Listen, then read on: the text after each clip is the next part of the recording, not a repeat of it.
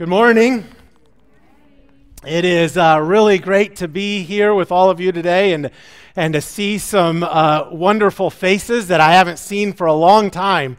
And so it is a blessing to be back together. And I'm so glad that you're able to join us here for our outdoor worship service, or if you were at home on the online service, I'm glad that you're able to join us in that way as well. But it has been too long since we have been able to gather together. I remember spur of the moment when we had to say we're going to move to online service when all of this began. And I remember thinking, okay, 2-3 weeks, we'll be back together. And now we think back on that and like, how ridiculous was that? But that's what we were thinking at the time, that this was just going to be a short period of time, but it has now been 6 months since we have been able to gather together here at the church. And it has been a turbulent time. Like JR said, we're going through this sermon series, Overcomer, and the subtitle to that series is Living with Strength and Peace During Turbulent Times. And these are turbulent times, am I right? In fact, I don't know if there has ever been a time where it has been more things, one after another. And so this morning I'm going to give us a little exercise, and we're going to list all the things that have made this time in the last 6 months so turbulent. And if you're at home joining us online, you can type these into the comment section, and Stephen will shout them out to me, whatever you type in there. But I want to welcome my lovely assistant, Chelsea, my wife, and because I've been told I have terrible penmanship, so I won't write it on the board, but I'll ask Chelsea to write it. And so what have been some of the things, because it's been one thing after another, what have been some of the things that have made these last 6 months such a crazy period of time? And so I'll get us started. Obviously, the first one here is coronavirus. Like, that's what got us kicked off here. What are some of the other things that have made this time feels so turbulent? Coronavirus, wildfires. Yes, we have. Not only are we shut in because of coronavirus, then we don't even feel like we can go outside because of the air quality and the wildfires. What else? The protests. Yes, racial protests. And I heard another one. Unemployment, just the economic unrest, and so we might just say like unemployment or even job security. That has definitely added to this. Yes. An earthquake, yes. Wildfires weren't enough, then we had an earthquake. Stephen, do I have any online comments yet? Okay, they're coming. All right. What else makes this time?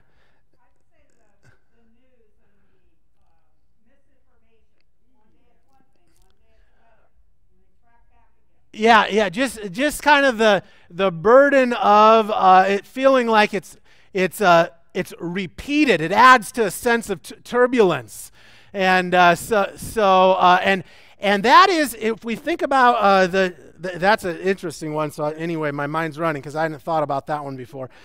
Because if this was happening another time, we might not have felt the same way. But just the media, the way it is today, where we have so much access to it. It makes it, it raises the stress level in us. And so, yeah, that's a good one. Anyone else think of anything else? It's an election year. That adds to it, yes. We're in a political season. It's an election year. Social isolation, I heard, like being shut in. That adds to the feeling of that. Anyone else? Global warming, all right. That's maybe behind all of the natural disaster type things. I can think of one more that feels very turbulent from my life, but does anyone else have anything else? Sella. Yes. Okay, that's good. Being able to not gather as a church is added to a sense of turbulence. Darko. That's the one I was going to say. Distance learning, homeschooling. Like, that has added just a lot of difficulty to people's lives. And anyone else? The longer the list, the more we get the boy, these are crazy times. Yeah, just the uncertainty of how long all of this will last. So, you wonder, where is there an end in sight? Is it a month from now? Is it a year from now? And just, right, yeah. So we could probably keep going, but the sun is hot, and so we'll call it a list. But let's just look. Thank you, Chelsea. Let's just look at this list for a second. Okay, Chelsea's got one more to add. Yeah, the racial tension. Yeah, just the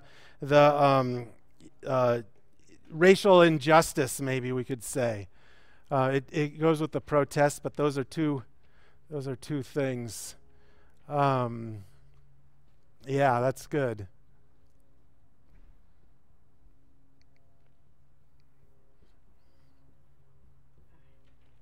Okay, thank you.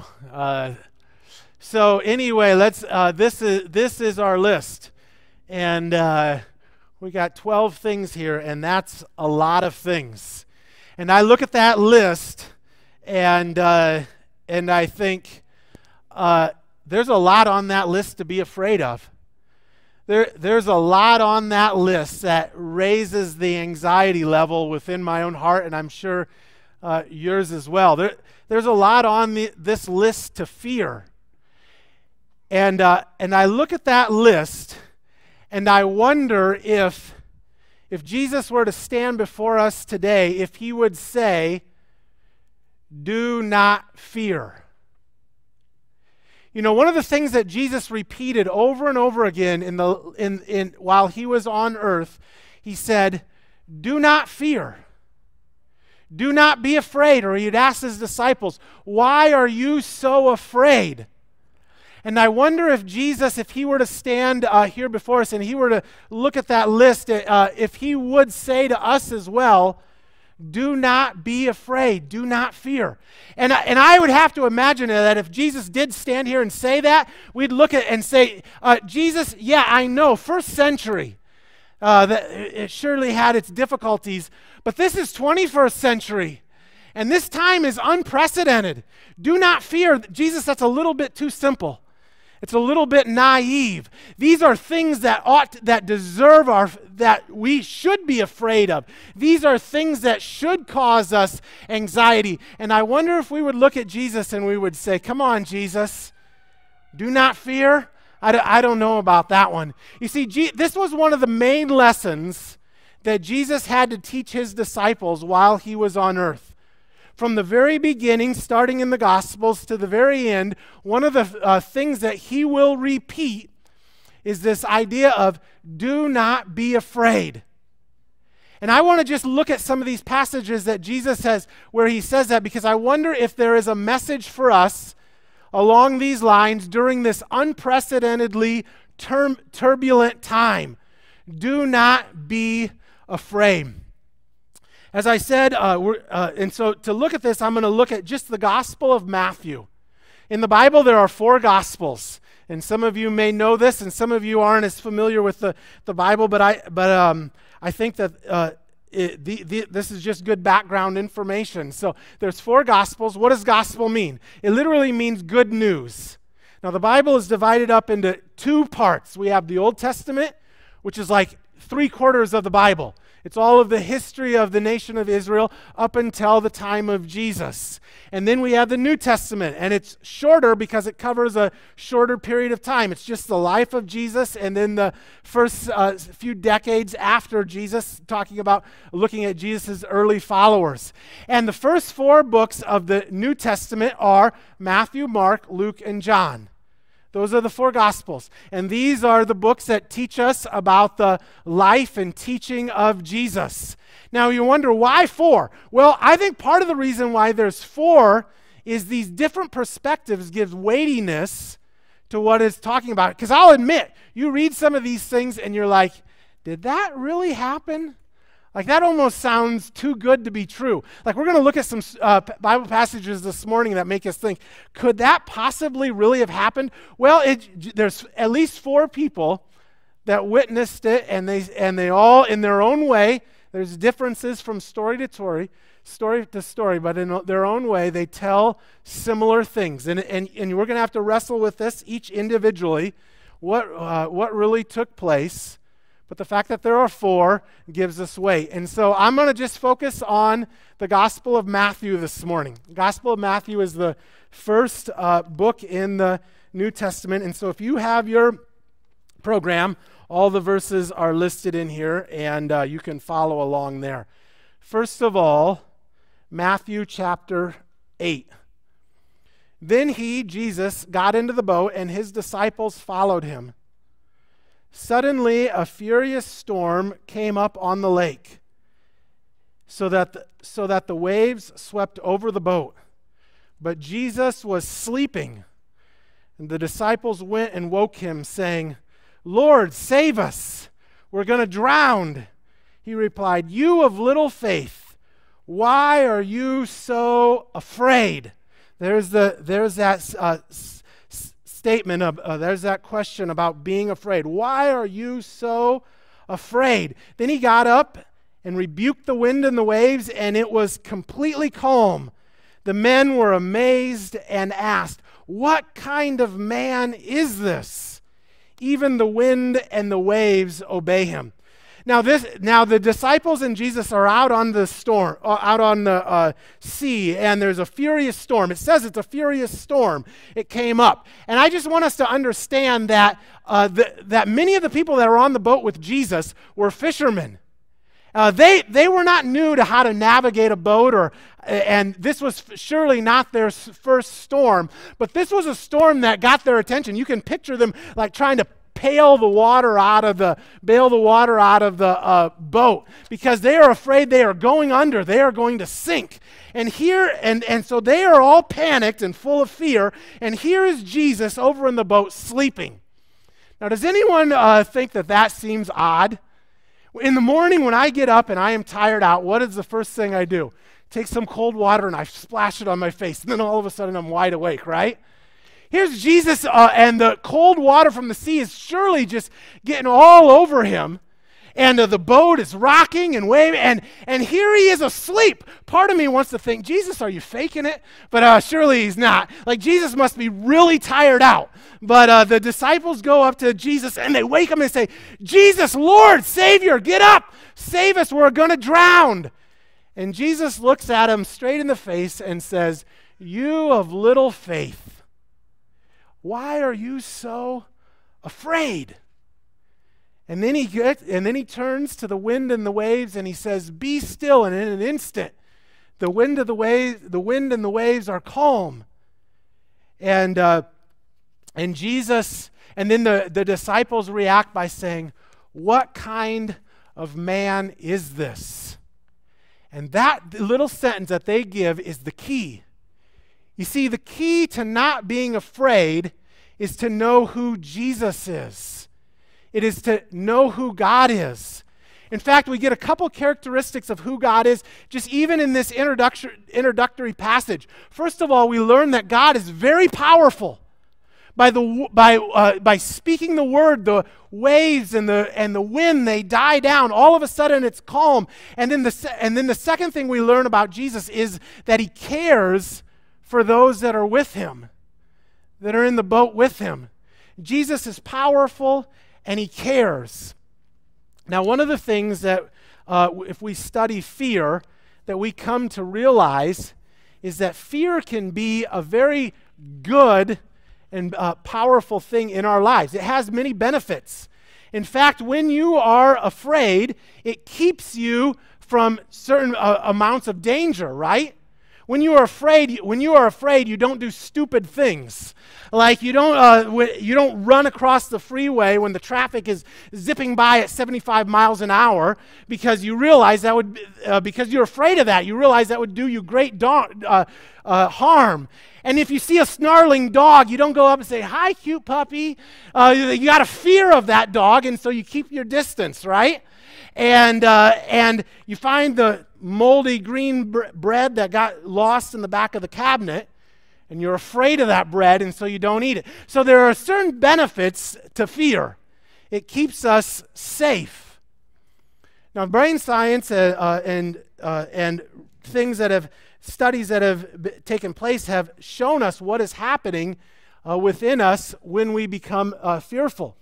We get a rush of adrenaline, and it gives us energy to be able to deal with the things that we're dealing with. In this passage, I am sure that the adrenaline was flowing through the disciples as they try to get rid of all of this water. But here is the thing that I really want to point out about fear that is so powerful for us to understand if we are to really grasp what Jesus is saying here, is fear has the ability to focus us. It gives us laser focus. When you are full of fright, and it gives you the ability to give all of your attention to what is before you. You don't worry about what you're going to eat for lunch if you've got fear in you. And you don't get distracted with the noise out in the background if you're full of fear. And so what I think the key for us to overcome fear is to use the focus that fear produces within us, but not to focus on the situation or the circumstance, but rather to focus on the Savior. And so here is the main idea of this message: for us to use our fears to focus us on the Father. That is the key, because the question that the disciples ask is, who is this man? In other words, where is your attention? If your attention is on Jesus, then the wind and the waves, yes, they're fearful things, they're frightening, but turn your attention to me, because I am more powerful than the storm, because I care for you more than all of the things that are happening around you. And so here is the key for us to be overcomers of fear: to use fear to focus us on the Father, and to look at these things and to ask ourselves the question, is God greater than these things? Does God care more for us than when these dangers come into our lives? You see, fear is natural. It's given by God. God has hardwired us to fear. That's why when these things that take place in front of us, our body has a natural reaction that is good for us. But what if we use our fears to focus us on the Father, so that we are not overwhelmed by our fears, but we are able to overcome our fears because of the God that lives in us and with us? That, I think, is at the heart of what Jesus is trying to drive home to the disciples here in Matthew chapter 8. Now, in Matthew chapter 10, Jesus goes on. This is not so much a story as it is just Jesus' teaching. He says, "Do not be afraid of those who can kill the body but cannot kill the soul. Rather, be afraid of the one who can destroy both the soul and the body in hell. Are not two sparrows sold for a penny? Yet not one of them will fall to the ground outside of your Father's care. And even the very hairs of your head are all numbered. So don't be afraid. You are worth more than many sparrows." See, Jesus recognizes fear comes into our lives, but in a sense, he's using a little bit of logic here. He's rationalizing with them. He says, why are you afraid of things that can only kill the body but cannot kill the soul? If you're going to fear something, fear the one that can kill both the body and the soul in hell. In other words, fear God. What Jesus is driving at here is that God is powerful, and we ought to fear him. And then, but it's not a fear that makes us cower, like that we are afraid to be struck dead at any moment. Why? Because Jesus gives us an illustration. He says, he then points out how much God cares for us. He says, look at the sparrows. Worth half a cent. 2 of them are sold for a penny. And God cares so much more for you. He says, you are worth more than many sparrows. And I almost imagine there's a chuckle in the audience when he says that. Well, of course I'm worth more than many sparrows. You know, sparrows have no value. I was kind of hoping, and I figured, I was kind of hoping there'd be a bird flying over right at this point. But you can get the image that Jesus has in mind. He says, sparrows, they're not worth anything. I had a sparrow get stuck in my screened-in porch this week and tried to bat it out. I'm not trying to hurt the thing. I'm trying to help the thing, but nobody cares if the sparrow dies. I mean, I don't want it to die, but they're not worth anything. Jesus says, I know how many hairs are on your head. That's how much I love you. You're worth so much more. Again, the two things. God is powerful. And God cares for us. So he says, don't be afraid. Trust in me. Now the third passage is found in Matthew 14. And it says, immediately Jesus made his disciples get into the boat and go on ahead of him to the other side while he dismissed the crowd. That word made there is a terrible translation. It should be much stronger than that. Like, this is a word that means Jesus had to coerce them. He had to almost shove them into the boat. He had to twist their arms and get it. They did not want to get in the boat. They remembered the last time they were in the boat. We're not going through that again, Jesus. There's no way. I remember that. Deja vu, no thank you.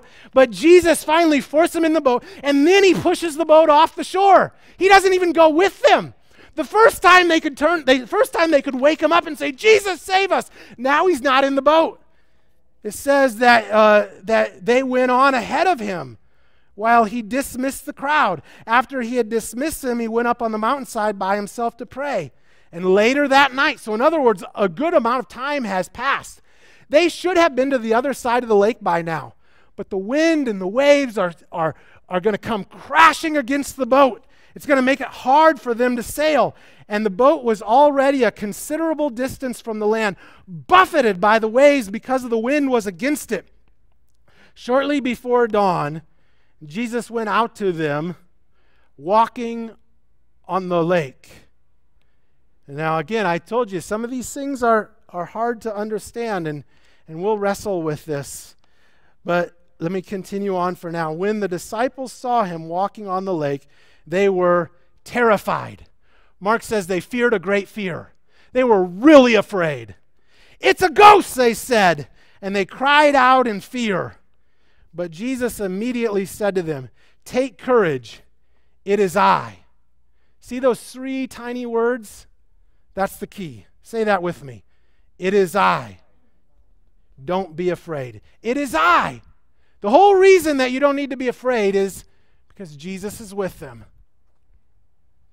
Lord, if it's you, Peter replied, tell me to come out on the water. Come, he said. Then Peter got out of the boat, walked on the water, and came towards Jesus. But when he saw the wind, he was afraid and, beginning to sink, cried out, Lord, save me! Immediately Jesus reached out his hand and caught him. You of little faith, he said, why did you doubt? In other words, why did you doubt me? I'm right here with you. As soon as Peter took his eyes off of Jesus was when he began to sink. And the same thing could happen to us spiritually. As soon as these things become overwhelming, as soon as these things take our eyes off of Jesus, is when we cease to be an overcomer and we become overwhelmed. You see, the key for us to live as overcomers is to use our fear to focus us on the Father, to keep our eyes on Jesus. Why?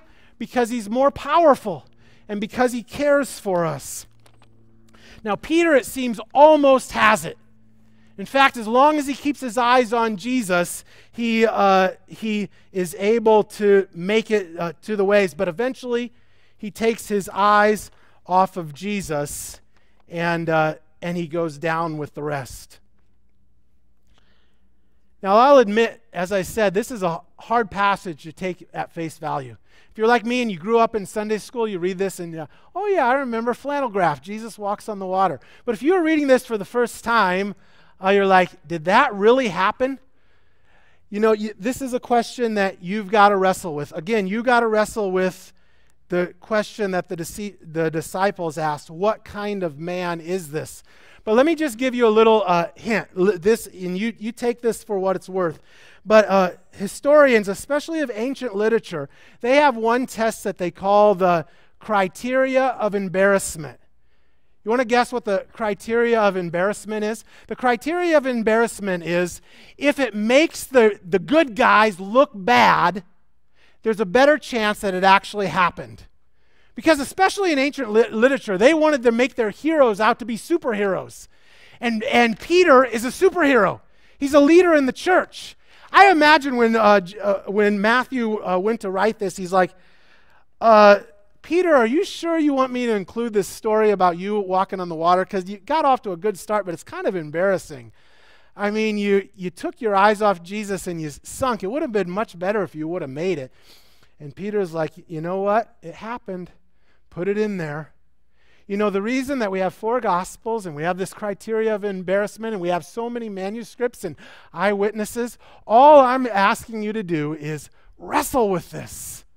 Because if this is true, then it is worth giving our lives to, because it points to the fact that Jesus is powerful and he cares for us. Peter almost got it. You thought he's just on the edge, but he doesn't quite get it.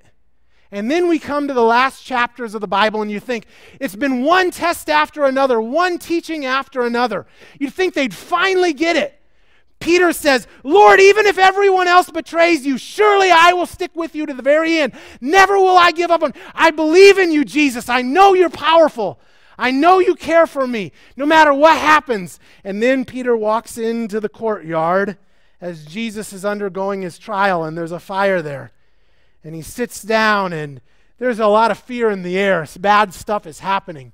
They're about to take his Savior and Lord to the cross to be crucified. And a little girl, someone that you'd think was so innocent, says, hey, I know you. You were with the man, right? Peter says, not me. I don't know the guy. Another person, you're a Galilean. I know you had to have been one with him. No, not me. I don't know him. You see, what happened one more time is that Peter was overcome with his fear, and before the rooster crowed in the morning, he had denied that he knew Jesus 3 times. And then we get to the last chapter of the gospel. In Matthew chapter 8, Jesus has risen from the dead, and verse 10 says, Then Jesus said to them, Do not be afraid. From the very start of his ministry to the end, there is one consistent lesson. Do not be afraid. Go and tell my brothers to go to Galilee. There you will see me.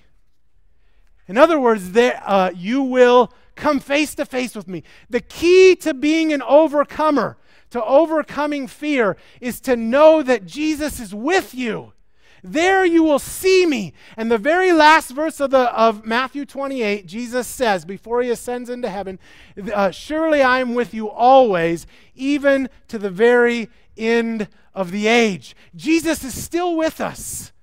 So the key to overcoming fear is to use your fear to focus you on the Father. Because if you come to know that Jesus is powerful and that he cares for you, then you have all the strength in the world to be an overcomer. Peter was eventually called to Jesus and had an early morning breakfast in which Jesus talked to Peter and he says, you know what? I still love you. I'm with you to the end. You're forgiven. Feed my lambs. And he reassures him of his relationship with him. And Peter would go on to write a book of his own. And the verse, I just want to point out one verse from 1 Peter. 1 Peter 5:7. Cast all your anxiety on him because he cares for you. The Greek word for anxiety literally means to be double-minded, to lose your focus, to have your focus on two things at once. And so Peter says, focus.